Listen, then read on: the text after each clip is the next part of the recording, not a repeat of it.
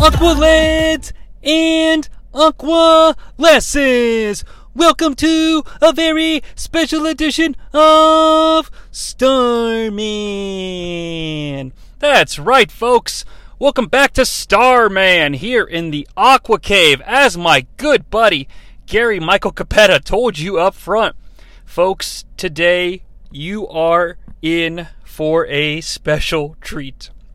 As you know, here on Starman, we've been taking a look at the list of Dave Meltzer's absolutely worst-reviewed matches. It just so happens that this is episode three of Starman Negative two. We've got a couple episodes in the can already, out now on the Aqua Cave that you can listen to if you haven't already, where we cover the first handful of matches uh, that are on the list that are ranked negative two stars. Well, folks, as I mentioned, this is Starman Negative two, Episode three, Revenge of the Shit.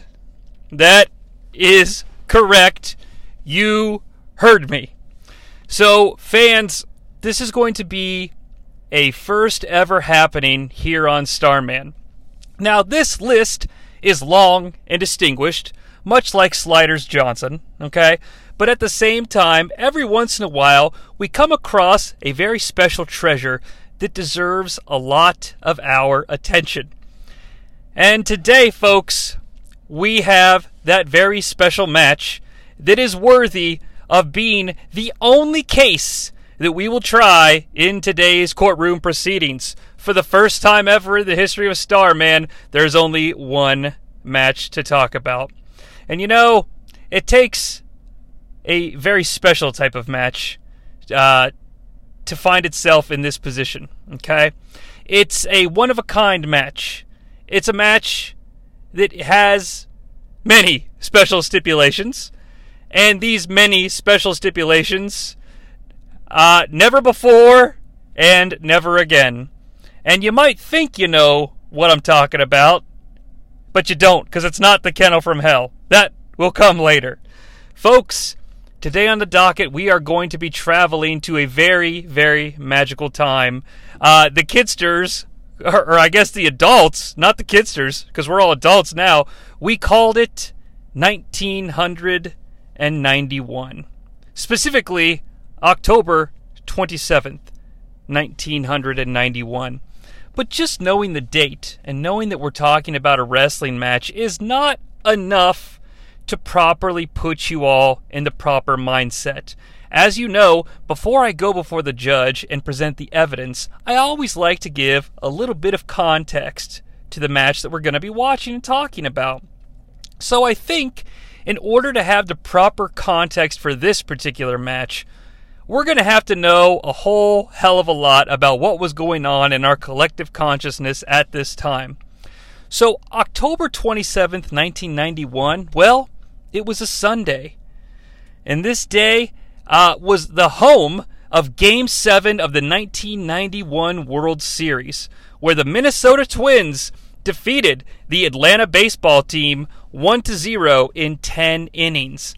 Now, that means that in Johnny C's life, I would have been moving into the home that I would have lived at for most of my childhood, because I remember uh, watching the nineteen ninety-one World Series in the kitchen on a very little tiny yellow television, uh, at least I think it was yellow, um, and watching the nineteen ninety-one World Series while sitting on the floor in an empty house eating some Hardee's. That's right, folks. For all of you kids who weren't around in the nineties or who don't live in crazy fucking states like West Virginia that still have them, Hardee's is a fast food restaurant. It's absolutely fucking disgusting. However, I definitely have a soft spot in my heart for the sourdough burger. It's just a burger on a sourdough bun. But man, The life and times of Hardee's in my local hometown. All right? I used to play roller hockey right next to a Hardee's. And folks, what I tell you, I used to play roller hockey next to a Hardee's. What I really mean is I used to sit in a Hardee's and eat while my friends were playing roller hockey. Sure, I played every once in a while. But the draw of the big cookie, all right? And if you're not familiar with the big cookie of Hardee's, fuck, guys. It was like ninety-nine cents. And it wasn't just a big cookie. It was a big cookie. All right? And to tell you the truth, I didn't have it in my notes to talk about the big cookie, but it's all coming back to me in a wave of nostalgia, and so I'm going to allow it. But yeah, man, uh, Hardee's also, you know, they brought out the fried chicken later on in the nineties. Holy shit. I haven't thought of Hardee's in forever. The number one movie in America was a paradigm shift, letting uh, the adults in the room know that... Uh, The youth culture was now in charge, because House Party two, bigger than House Party one. Uh, is House Party two the Pajama Jam? Or is that House Party three? Or, it, it, well, no, House Party four is the one with uh, the dudes, the kids from Immature, I think is what they were known as. Uh, not so much now. Uh, featuring, uh, God, I don't, I don't remember who the lead is, but I know his name is John John, if I'm not mistaken. I remember randomly catching House Party four on T V while pre-gaming one night when I was in college. Yes, I was in college pre-gaming. I would not have been pre-gaming in high school. But I remember laughing my tits off at House Party four. It was awful, but I was drunk, so it was pretty fucking funny. I don't even know if I've seen House Party two. I know I've seen House Party one numerous times, but I don't recall House Party two. And how is Class Act not a part of the House Party cinematic universe? I mean, if you're if you are the uh, financial backers of the Kid and Play film Class Act, how are you sitting there being like, no, I just want the House Party kids in college. Give me that. I don't want Class Act, damn it. I want House Party College. I don't know. I just don't understand why they would do that. But they did. But yeah, House Party two, number one movie in America. Now, the number one song on the Billboard charts was Romantic by Karen White. I don't, I'm not really too familiar with that track, and I apologize to all the Karen White fans out there. Oh, wait, is she the chick who sings that Hill song? I'm running up the hill. I'll make a deal with Christ. And I'm gonna do my stranger things how. Uh, Marky Mark and the Funky, Funky Bunch had recently dropped an anthem on the world that would ensure that sports movies oriented towards children would always have a go-to song when they need a montage, because Good Vibrations was new on the scene. The number one song of the year, uh, which was coming rapidly to a close, would be the hit Bryan Adams song, Everything I Do, I Do For You. Oh. You know, I remember when Robin Hood Prince of Thieves came out in the summer of ninety-one. It's actually one of the few uh, memories I have of my childhood when all five members of my family attended a movie at the exact same time. You know, it was difficult to do. I saw a lot of movies in the summer. You know, mom was a teacher, uh, summer breaks and what have you. I got two siblings and a pops. Uh, my pops wasn't big for going to the movies. He loves movies, but he was never really a fan of going. I know, I know for a fact, Robin Hood, Prince of Thieves, we all five saw together, and we saw Last Action Hero and Jurassic Park together in the same day in the summer of ninety-three. Other than that, that's the only time I can remember all five of us being in a movie theater together. But I remember Robin Hood Prince of Thieves like it was yesterday. So, why a spoon? Because it'll hurt more, you twat. Yeah, because Sheriff Nottingham's going to cut his heart out with a spoon. Great fucking line, great performance. Believe it or not, kidsters, the fantastic, uh, world-changing album Nevermind by Nirvana was only one month old when this match took place.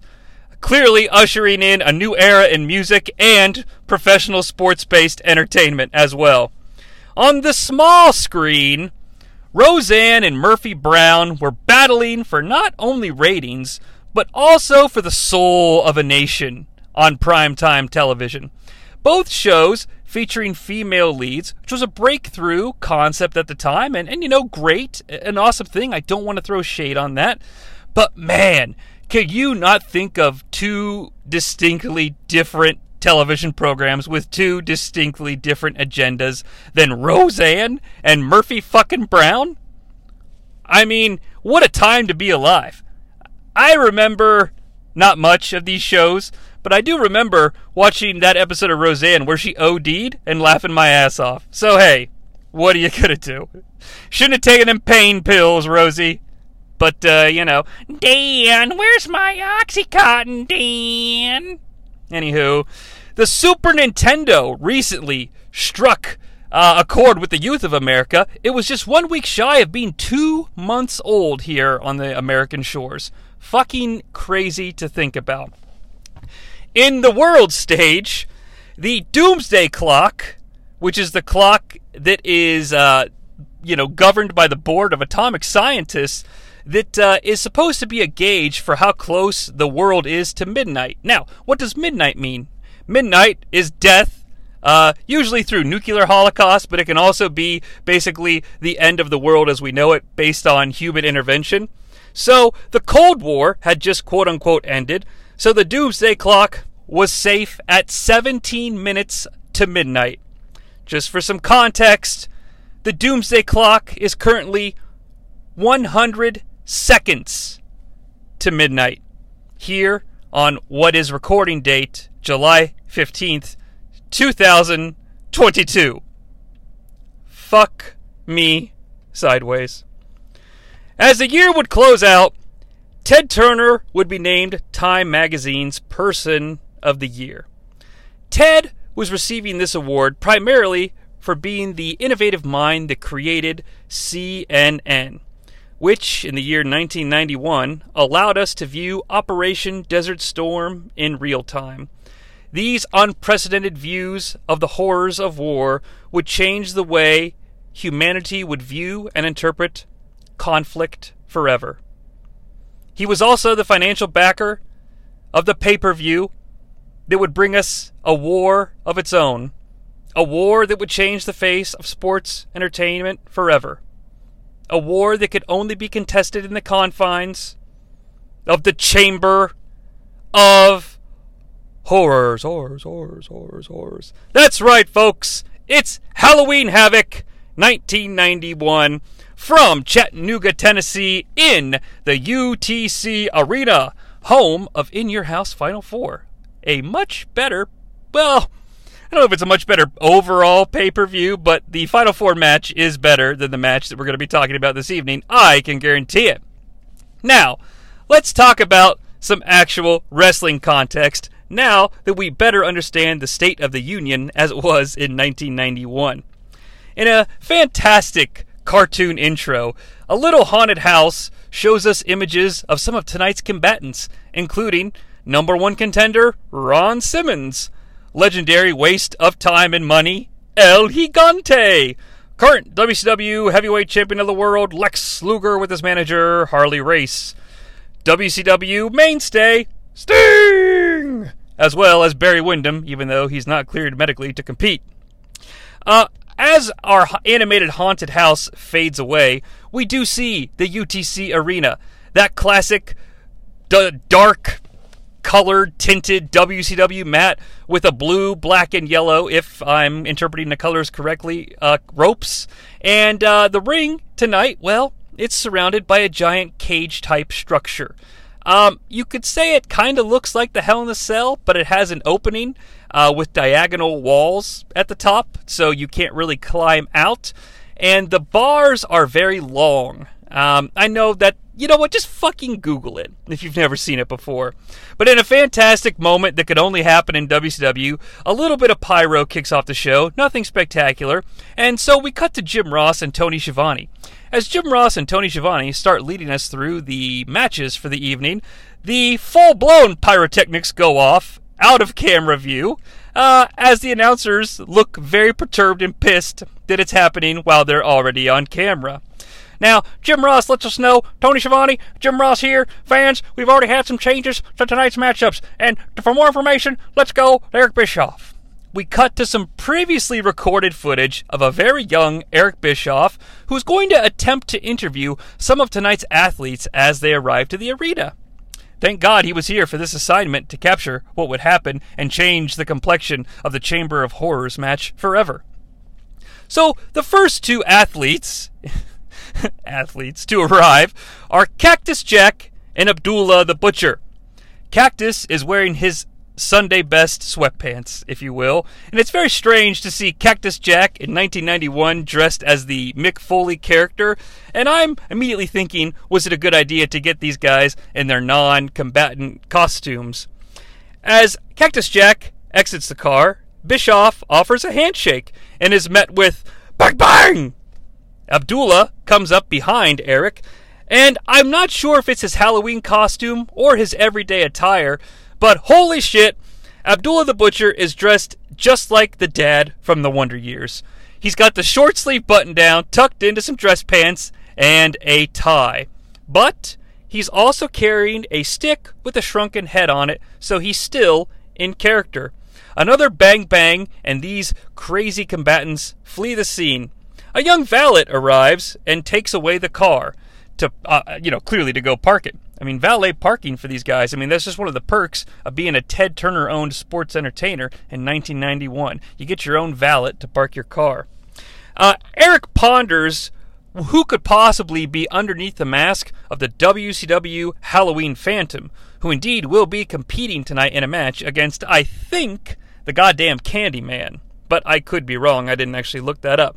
Well, folks, spoiler alert, I've read Uh, issue number four of Marvel Comics World Championship Wrestling, where the W C W Phantom wrestles a match and then unmasks on the final page. And I know it's Ravishing Rick Rude. Up next, a very, very small sports car arrives. And, emer- and out of this car emerge a an absolutely gigantic Scott Hall and Diamond Dallas Page behind the driver's seat. Now, as D D P gets in the clear view of camera, I can't help but notice that somehow he looks older than he did when he was in the prime stages of his wrestling career. What the fuck is up with this guy, man? He says, yo, they got you parking cars now, Bischoff, monkey? Come on, stud, let's go. Eric Bischoff tries to get a final word, but D D P offers, see ya! A staple of nineteen ninety-one uh, slander-based uh, slogans, if you will. The young valet arrives once again to take away the Studmobile, as Eric Bischoff reminds us that tonight, Brian Pillman has an opportunity to become the first W C W light heavyweight champion of the world. Up next, a red car arrives with a top down, so we've got some folks who are clearly cruising Chattanooga looking for some ladies. But as the young valet opens the door, so Barry Windham and Dustin Rhodes can exit from this red lady-hunting mobile. uh, Barry Windham offers a hand to Eric Bischoff, but out of nowhere, Arn Anderson and Jim Belushi arrive and slam Barry Windham's hand into the door. Now, these hooligans abscond away. Dustin tries to give chase, but Barry yells, Dustin, uh, it's broken! So Dustin gets Barry back in the car and drives away quickly to the hospital. We're back into the arena now. The Chamber of Horrors again stands with its ominous presence surrounding the ring. So, uh, we're going to dive deeper into some context here, okay? We've got a team of babyfaces that are going to be fighting a team of heels in the Chamber of Horrors, all right? So, the heel team was originally supposed to be Oz, that being Big Sexy, uh, Barry Windham, the One-Man Gang, and the Diamond Stud versus the babyfaces. So tonight, the changes are, Oz will now be portrayed by Cactus Jack. Now, I don't know why Cactus Jack wasn't in this match to begin with, considering what the fucking point of the match is, but, and, and there's no explanation given as to why Oz is unable to participate in this matchup, and I think he even wrestles later on the card, so I don't know. Barry Windham will now be portrayed by Big Van Vader, Abdullah the Butcher is taking over the role of the One-Man Gang, and Scott Hall will be portraying the Diamond Stud. As Jim Ross uh, gives the broadcast over to our ring announcer, Gary Michael Cappetta, I'm super excited. And I don't know what show it was on, but I love to have fun at Gary Michael Capetta's expense. This guy is just fucking ridiculous when it comes to announcing the rules of wrestling matches. I don't know who writes these scripts for him to read. I'm going to pretend it's him, though, because it ruins the joke if it's not. He finds the most complex ways to describe very simple wrestling rules. I would dare say he makes it more complicated than it should be. Uh, and if you want any further proof of this, just watch any W C W pay-per-view that features War Games where he is the announcer. But I did get verbatim the rules for the Chamber of Horrors. Because I know, folks, if you haven't seen this match, you've never seen another Chamber of Horrors match because it didn't happen. So, uh, allow me to introduce to the Aqua Cave a very special guest, Gary Michael Cappetta. Gary, come on in here. If you would, please, could you read us the rules for the Chamber of Horrors match? Yes, I can. Ladies and gentlemen, the first contest of Halloween Havoc from Chattanooga, Tennessee, is the Chamber of Horrors. This special attraction will involve two teams, each team consisting of four team members. The match will be confined to the Chamber of Horrors, which is equipped with several instruments of torture.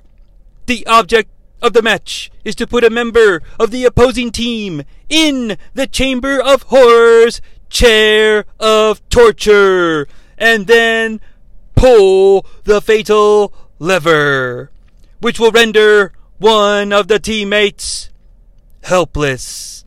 And now the participants in our electrifying first contest. Thank you, Gary. We'll, we'll get you back in here when we start talking about the folks. Okay! Now, some generic glam rock synthesizer-style track starts playing as our teams make our entrances. It's kind of like a porn parody version of Kenny Loggins' Welcome to the Danger Zone. All right? As our team members start coming down the aisle, we do get a close-up of what's known as the Fatal Lever, which is just a switch, a big, giant switch. Uh, and the chair of torture, I should mention, is just a fucking electric chair, in quotation marks, that's in the center of the ring. Okay? So you basically got a Hell in a Cell match with a chair in the middle of the ring and a fatal lever that must be pulled. Uh, or I guess to set off the chair. Well, I, I know what it is, but I'm trying to be flippant about it, alright? So, this next little context piece blows my, my fucking mind, okay?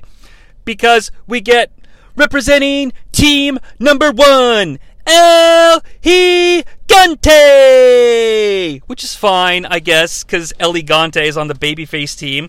So out next, I'm thinking, is going to be the tag team that's on uh, the good guy team. But no! And now, representing team number two, Big Van Vader!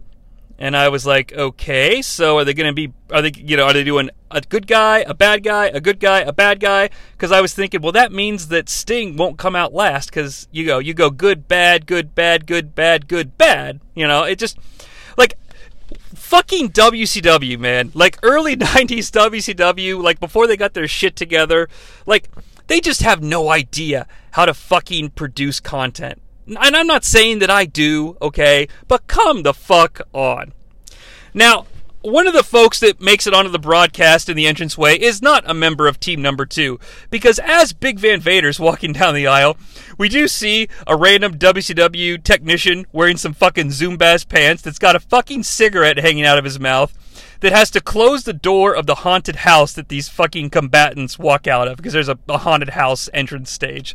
It's fucking hilarious.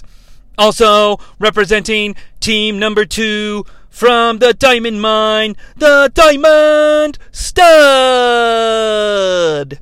Diamond Stud, of course, is Scott Hall with a toothpick, and he looks huge. And now, ladies and gentlemen, from team number two, so just to keep this clear, we've got one person from team number one, and now we're going to have three people from team number two coming out. And, and, what?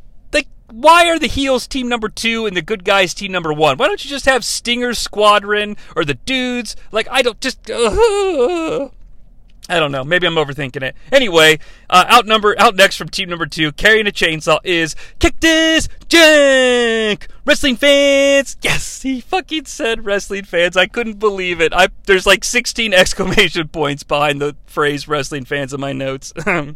Wrestling fans representing team number one. Now we're back to team number one. In the Chamber of Horrors, the Steiner Brothers! And a complete side note here, it was super nice of the heels to wait for the bell to ring in this match that's designed for death and destruction, because up until this point, you've got El Gigante in the ring with Scott Hall, Vader, and fucking Cactus Jack. It, it's just, I don't know. I don't know. And now, ladies and gentlemen, the final member of team number two, Abdullah the Butcher! And ladies and gentlemen, rounding out team number one, the Danger Zone porn music stops, and we get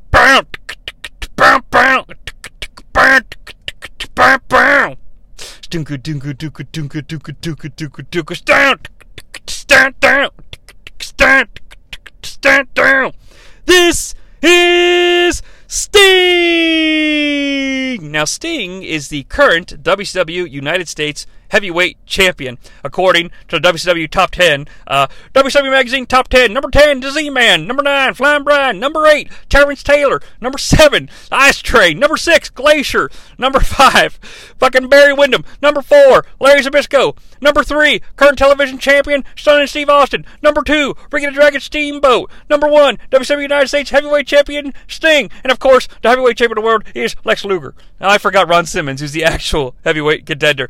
Wow. That fucking W C W Top ten I just did was unscripted stream of consciousness. I need to take a breath. But Cactus Jack attacks Sting on the ramp, and I hear the bell faintly ring on the audio theme. So, folks, finally, almost twenty-seven minutes into our context, I need order in the court for the case of team number one versus team number two in the Chamber of Horrors! Whew, that impression is hard to do. Now remember, folks, when it comes to the evidence portion of the show, I will try to be as clear and concise as I can to let you, the listener, know if it is a piece of positive evidence or a piece of negative evidence. Now, I'm going to apologize right away. There is a reason this match is its very own special episode of Starman, okay? There's a lot of evidence to enter in. There's a lot of paperwork that had to get filled out for each one of these pieces, okay? So, let's begin. Uh, the match starts kind of as you would think. It's chaos, everybody's trying to find a dance partner, and it's fists of fire and fury and all sorts of shenanigans. And that's okay, because it feels like a no-holds-barred style match, which this clearly is. Now, Rick Steiner comes out to the ramp to rescue Sting, because as I noted, he was attacked instantly by Butcher and um, Cactus Jack, all right? And when I say Butcher, I ain't talking about Butcher from The Boys, all right? Oi, it's Butcher here. Should I? All right, I'm going to do the rest of the match as Butcher, okay? So, pairs start to form in the ring, and it makes logical sense that folks are getting paired up with one another. El Gigante, actually, you know what, I'm not going to do the whole thing as Butcher, I, I forget that, take two, use take two. So pairs start to form up, as you would naturally think, and we get some fantastic commentary from Jim Ross as he tries to set the scene. El Gigante, locking up with Van Vader, Scotty Steiner, taking on the Diamond Stud, and Rick Steiner, he's got the chainsaw! It's fucking glorious because, you know, like I said, everybody's kind of brawling, and it's just kind of like, okay, this is a, a no-holds-barred wrestling match, I guess. And on commentary, Jim Ross tried to set the scene and is forced to yell, Rick Steiner with the chainsaw! Because Rick Steiner has picked up the chainsaw that Cactus Jack brought to the ring. Rick quickly abandons his dream, though, of creating a skin suit from team number two and enters the cage. Oh, the door shuts, and so now everybody's in the ring. Or in the cage, okay? Uh, now, Sting is absolutely the number one babyface in the company, fired up, fighting a team of heels, no-holds-barred style. Like, he's doing a great job bringing it here in the beginning, absolutely just beating the shit out of people with Butcher's stick, okay? And holy shit, I thought I was already on a bad trip But all of a sudden, the camera cuts to the W C W referee. Now, if you are not familiar with the W C W referee, let me explain what it is. Um, I don't know if you all know what a fishbowl, a fishbowl or a fisheye lens is. Um, it's kind of like, I don't know, like a ring door. Think of it as like a ring door cam, okay? Uh, how, you know, when you get closer to it, the picture, you know, things in the picture look very big, and the further you are away from it, the things look tiny, or... Uh, You know what? I can't even describe it, but it equates to fucking referee Nick Patrick is in the ring wearing a goddamn nerdy helmet, like he's afraid he's gonna fall off his bike. But the helmet is also has like these um, legs that attach to his shoulders to keep it steady, and there's a goddamn camera mounted to it. So as we're in the referee view, we be, we are seeing Nick Patrick's quote unquote point of view, okay? And we do get to see Vader beating up El Gigante, and seeing anyone beat up El Gigante is okay in my book. I also noticed there are a couple of caskets in the ring, inside the cage. Like, so there's the ring, and the Hell in a Cell, Thunderdome style cage is surrounding it. And, uh, you know, uh, there's obviously the fatal lever is attached to the timekeeper's area, well, the corner where the timekeeper would sit. And then in the other corners, there's just some goddamn caskets, vertically, just closed caskets hanging out. This is the first time I've seen it. No one has mentioned it at all, but, you know, I'm here to present evidence, so that's what I'm doing. While we're in referee, we see Sting uh, save El Gigante with the kendo stick, and he's absolutely beating the shit out of Vader, and Vader's taking it like a man because it's nineteen ninety-one pro wrestling, and I'm here for this. This is really fun at first, even though it's like a trip, okay? Like, look, it's ridiculous, but at first, this is fun, okay? Listening to Jim Ross describe the rules is ridiculously comical because he's talking, he's just talking about the, the chair of torture, and the fatal lever, King. But he lets us know, because I'm looking around for the chair of torture. He tells us that the chair of torture will descend from the ceiling. He doesn't indicate how it happens, when it happens, or indeed why it happens, or where it happens. Where is Gamora? Oh no, it's what is Gamora, or why is Gamora? Fuck, who cares? Um, yeah, this is just great shit. Uh, we we cut back to the w- a wide shot, though, and then we're back in referee, and the casket, one of the caskets has fallen, okay? Scott Steiner is running because the casket almost crushes him, but there's also a dude in a goddamn gimp mask laying next to the casket that just fell. Jim Ross tries to put two and two together on commentary, indicating that there was a masked man hiding in the casket, and Scott Steiner beat the shit out of him, and then the casket fell over on top of them. I I don't understand at all what is happening. We cut to referee some more, and I almost throw up, because the ref is like, what's going here? What's going here? What's going here? What's over there? Turn to the left, turn to the right, turn to the left, turn to the right. And every time he turns, I'm getting a little queasy. All right? Scott Steiner picks up the masked man and slams him onto the remains of the casket. Now, the masked man must be some sort of a professional sports entertainer because he knows he has to sell that he's in pain. So what does he do? From the flat back position, he lifts his arm into the air, looking like he's about to deliver a soliloquy or something like that. Like, alas, poor Yorick. But, you know, it it's just pain. Oh, boy. Sting then gets cornered in, back in the ring by Cactus Jack in the Diamond Stud. Sting gets down on, like, all fours and sprint crawls, I don't know what else to call it, across the ring, diagonal from them, like he's the goddamn Black Panther. Like, and I know that that's a stupid thing to get excited about, but first of all, who knew Sting was that fast? Second of all, it really puts in my head that Sting the character was fighting for his life. And I know that's stupid in the context of, dude, it's a wrestling match, but look, if they're selling to me that this is a match that involves chairs of torture and fatal levers, at least Sting is making me believe that he's in the fight of his life. Okay? Things kind of slow down, though, and we kind of enter like a Royal Rumble pace. Or maybe a Battle Royal pace is a better way to describe it, but I, it makes me think of those spots in the Royal Rumble where, you know, we all we we've done the one through ten jobbers, but now we're waiting for like the late teens and Hulk Hogan to come out at twenty-eight or something like that, and you know, it's just the part where nothing is scheduled to happen. Okay, everybody's kind of found a place where they're not close to one another. Everyone's like, what is it when you get fucking little kids together and it's like they're they're play they're side they're sideways playing or something? God damn it, what's the phrase? I don't remember, but it's like the kids aren't playing together; they're playing around one another. I've ruined the joke, but that's kind of what everybody's doing. Eventually, though, eventually Sting and Vader take center stage. You know, in the center of the ring. And they're fighting, and the crowd is absolutely going bonkers, okay? Do not let it be said that at least during, you know, the earlier portions of this match, okay, they had the crowd. They wanted to see it. And we all know what Sting and Vader are going to be capable of producing, so seeing what's probably their first interaction with one another is a lot of fun. You know, I grew up in a household uh, with a big Sting fan, okay? It wasn't me, but uh, the, so the Sting-Vader pay-per-view matches were legendary in, in the Johnny C. household, and uh, so I watched them a lot, and I appreciate them. They're not only nostalgic for me, but as an educated, quote-unquote, wrestling fan, I know that they're good matches. So it's a lot of fun.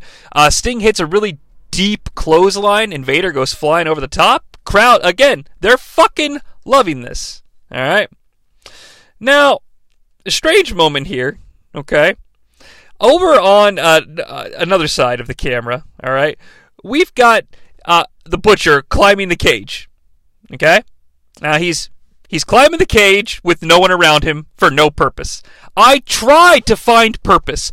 I rewound the clip a couple of times and, and was trying to find him in the background so I could f- understand the context of why Butcher has climbed the cage, but I couldn't find anything. El Gigante just walks over and pulls him down, all right? As he pulls Butcher down, though, I could see behind him, completely on the other side of the cage, across the entire ring, Rick Steiner is also climbing up, and he was exactly where the Butcher was, but on the other side of the ring completely, and he just is looking around, and I think they're trying to get over that the Rick Steiner character is, how do, uh, is stupid, all right? Uh...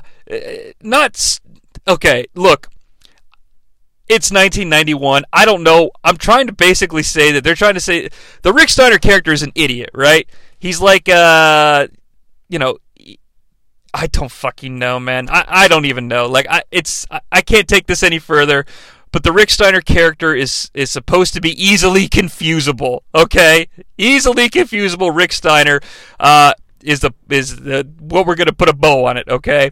And he's just kind of like exploring the cage. I think that's what the Rick Steiner character is doing. He does eventually, after taking a glance from, you know, fifteen feet up, he just takes a Spider-Man leap from the cage to the apron for no reason. It's not offensive. It is offensive, but it's not an offensive strike. Oh, I guess it was kind of fun to see, though, and try to understand. Now, following up on Sting and Vader from earlier, Vader is on the outside confused. He starts doing his eh, eh punches to somebody, I don't remember who, and Sting does a plancha over the top right onto Big Van Vader. However, Vader can't fall backwards to sell it because he's up against the cage. So, it kind of is what it is. Sting just kind of hits Vader gently. It looks gently because, you know, Vader falls into the cage and it doesn't look as impactful. And Sting just kind of gently lands on his feet, and Vader doesn't leave his feet to sell. It's really too bad. It's a missed opportunity. I guess I, I was about to say I don't blame these guys. I mean, look, Sting is trying. Vader is trying. It is what it is. But, you know. Cut back to the referee now, and the Steiners have Cactus Jack set up to do their double-team bulldog thing. All right? However, if you look to the left of the referee, Abdullah the Butcher is just leaning against the ropes, breathing. This is a common trope of this match. Abdullah the Butcher just breathing. And Abdullah the Butcher, the character isn't breathing, okay? Abdullah the Butcher, the person, is desperately out of breath. All of a sudden, for no reason, no narrative purpose, no prompting, no warning, the chair of torture begins to descend from the ceiling. Now, what they've done here is they've made a little tiny cage. You know, like in those matches where, like, Jim Cornette would be suspended up in the shark cage, okay? So they got a little shark cage, and it has a goddamn electric chair inside of it, okay? But a couple of things of note here. Cactus Jack is still about to be bulldogged into the ring from Rick Steiner. Rick, he's up on Rick Steiner's shoulders, for God's sakes. They they realize they don't have enough room to do the bulldog, so they do a fucking spike D D T. Scott comes from the top, catches Cactus on Rick's shoulders, and goddamn D D Ts him. It's insane. As he does it, though, some creepy background music starts to be pumped throughout the arena. The goddamn chair of torture has its own theme song. Um, a cool visual here is Cactus Jack is in the center of the ring, about to be crushed by the goddamn chair of torture cage, because that thing ain't stopping. Okay, it's coming down. And Scott Steiner is in the center of the ring, like, pumping his arms because he just hit the D D T. He looks up and realizes, holy shit, I'm about to get crushed too. Uh, but they do pull Cactus Jack out of, of the, the danger zone, even though it exposes the business. But that's okay. I'll allow it, because uh, Mick Foley went on to be a decent enough human being and had a good career, so I'm glad he got to stick with us, okay? Good Lord. So, but now that this shark cage with the chair of torture is in the center of the ring, we start to learn quickly that no one really has any room to get around, okay? With very little build or fanfare, we get our first danger sequence, as Vader pushes Rick into the chair of torture. Nothing happens, though, because, remember, you got to pull the fatal lever, all right? Now, Vader is still kind of new to W C W and doesn't have his main event powers, so Rick Steiner is very easily able to just push Vader out of the shark cage and beat the shit out of him and Steiner line him right over the top rope, okay?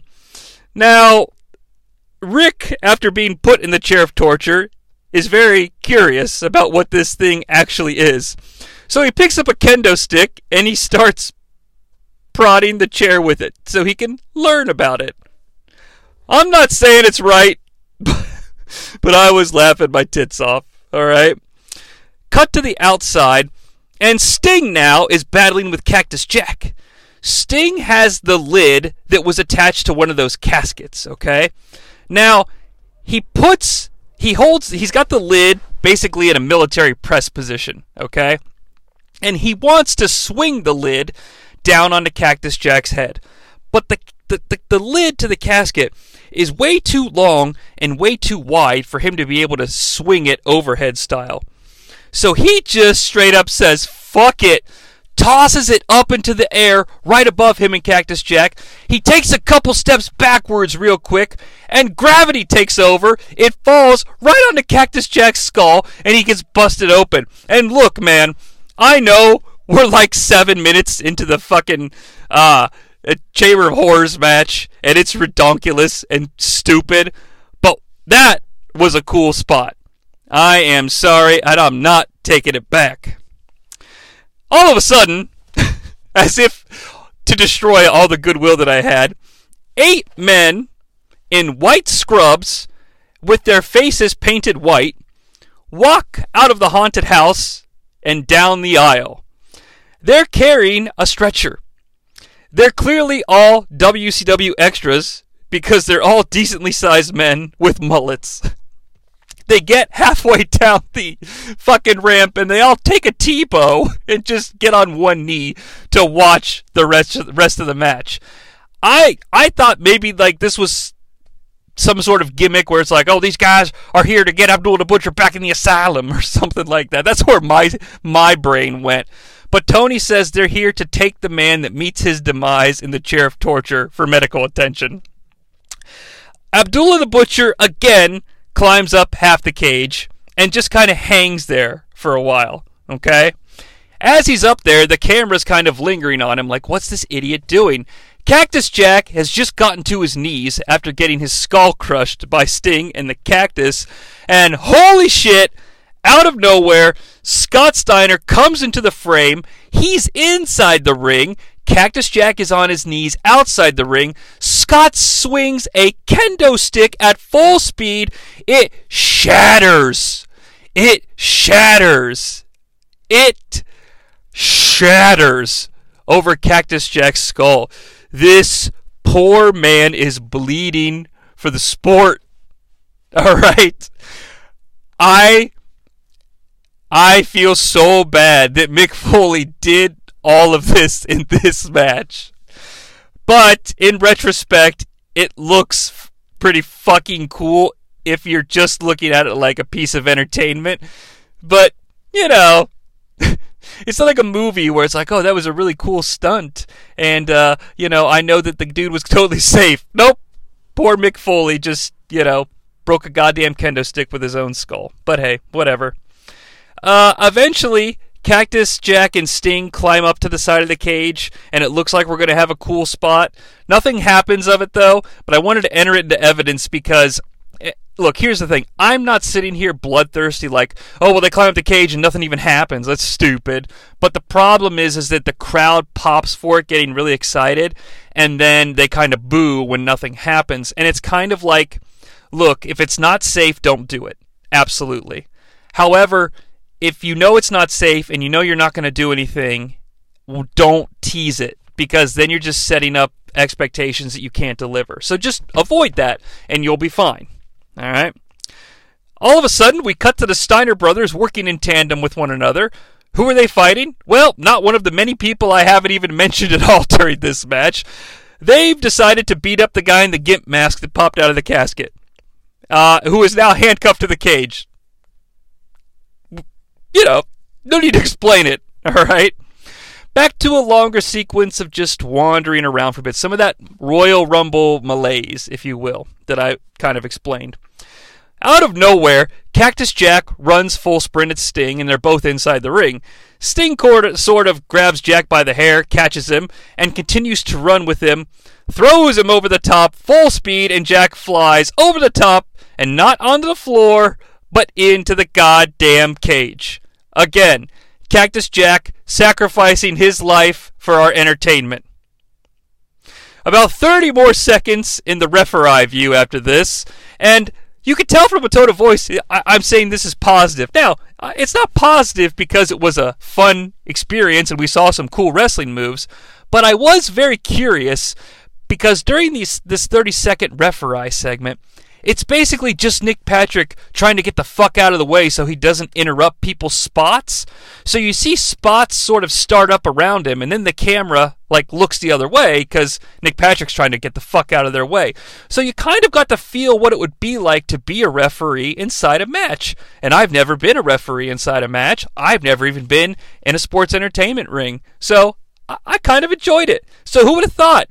Virtual reality is actually a thing that you can do, but this referee has given me a more intimate experience, and who would have thunk it?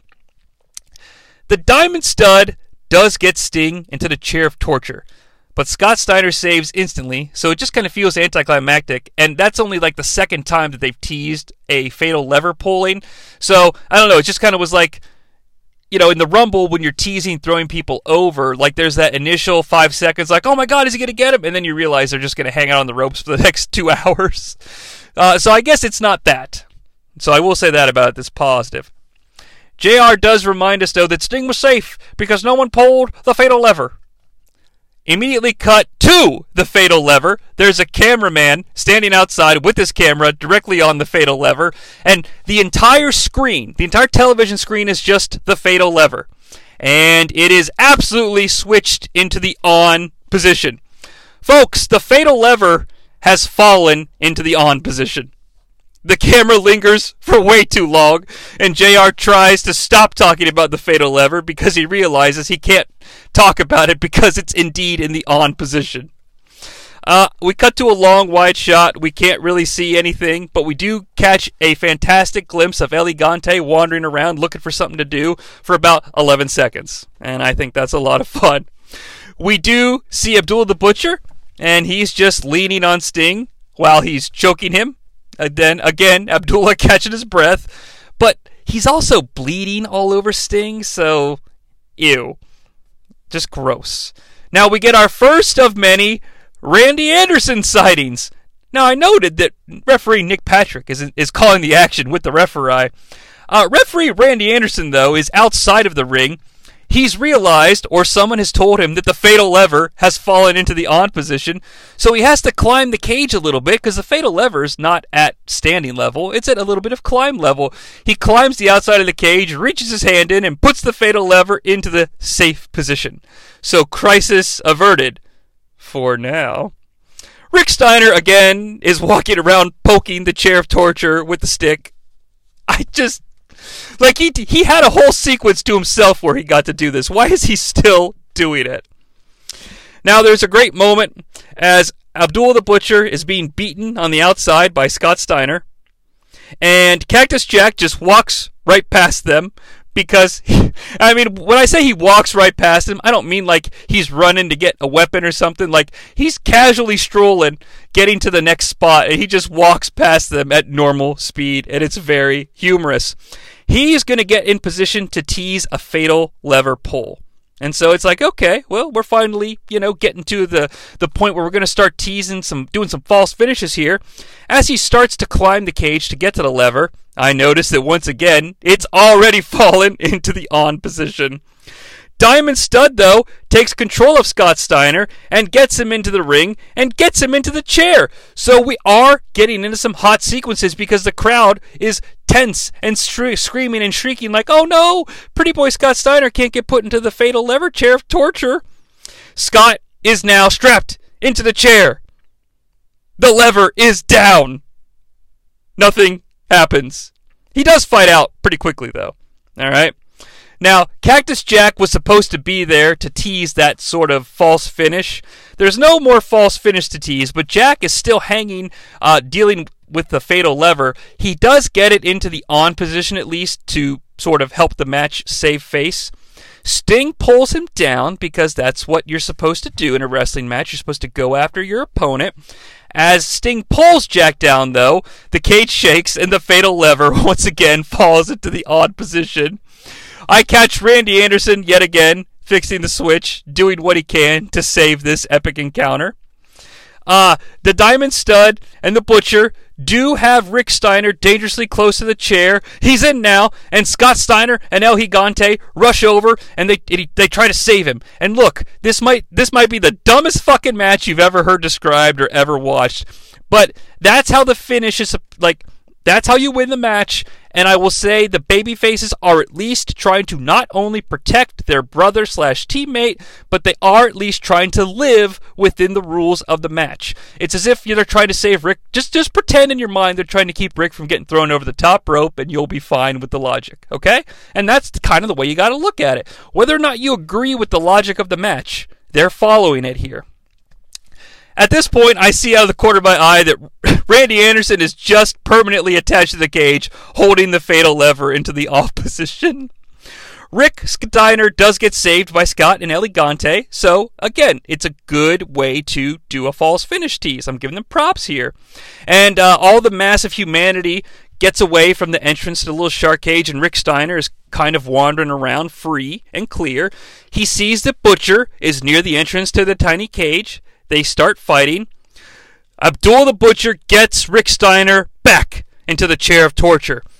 Cactus Jack climbs the cage, and he's right in position for the pulling of the fatal lever. There's a great moment as he looks at Abdullah the Butcher as if to say, now we're going to kill these bastards, and says, bang, bang, and does the gunshots. Rick Steiner is now fully in the chair. Abdullah the Butcher is holding him, so Cactus Jack can throw the fatal lever. Cactus Jack is in position. He has his hand on the lever. He looks and realizes he can't pull the lever yet because Rick and Butcher haven't finished their spot. Rick Steiner shoots out of the chair, hits a very weak belly-to-belly on Abdullah the Butcher, and places him gently into the chair. It's as if Abdullah the Butcher is a four hundred pound baby, and Rick Steiner's gently putting him in a high chair so he can feed him, okay? Jack is looking, and then not looking, and then looking again, trying desperately to find the right moment to do the, oh, I pulled the fatal lever without looking, and Abdullah the Butcher was in the chair, and I thought Rick Steiner was in the chair spot. But he can't do it yet. But he continues to look, and then not look, and then look, and then not look. Finally, he just plays dead, hanging on the cage. And why is it taking so long, you might ask? Because even though Rick Steiner has Abdullah the Butcher into the chair, he cannot find the headpiece. You know, the little headpiece that you attach to someone when you put them in the electric chair to kill them for the state? That there's actually a thing attached to the chair that has to be attached to the person so you can win the match when you full, pull the fatal lever. Good Lord, I hope no one ever hears me talking about this match. I'll be embarrassed for life. But the headpiece is stuck behind one of the fat rolls of Abdullah the Butcher. And I'm not saying that for comedic purposes. It really, really, really fucking is. Rick Steiner is desperately trying to pull this headpiece out of his fat roll. And of course, Abdullah the Butcher is not going to help for two reasons. One, oxygen deprivation. Two, he's old school, and we're not going to expose the business, brother. Rick finally frees the headpiece from the rolls, attaches it to the Butcher, and Cactus Jack is just completely, I'm doing the finger quotes, unconscious on the side of the cage now. Abdullah the Butcher is finally in position. Someone, I rewound it numerous times, but I couldn't tell, but somebody yells, now! And Cactus Jack indeed pulls the fatal lever. The lights in the arena go down, and some weak pyrotechnics go off on the outside of the shark cage where the chair of torture is held. Abdullah the Butcher starts shaking like he's being electrocuted. The pyro actually takes it up from like a two to a twelve, and I'm legitimately concerned for the safety of Abdullah the Butcher. On commentary, Tony Schiavone yells, he's getting cooked! The camera zooms in on Abdullah the Butcher, showing that the headpiece is absolutely no longer attached to the man, but he continues to convulse as if the state is getting their vengeance by executing this man for his crimes. The bell finally rings. The lights of the arena turn on, and Tony Schiavone says, I think he's well done, guys. And that concludes this horrible, horrifying Chamber of Horrors contest. Now look, all in all, here's here's some interesting statistics about this match, okay? One, I realize, folks, it's only a twelve-minute match, and I just talked about it for thirty minutes. I apologize, but I told you, I told you there was a reason that this match had its own episode, and now you know what it is. But we come to the most important part. What will my verdict be? And look, I'm going to say some positive things about this real quick, all right? The guys involved in this match who are workers, who care, who are not just out there being sideshow attractions, put in effort, okay? The Steiner brothers are working. Mick Foley's working.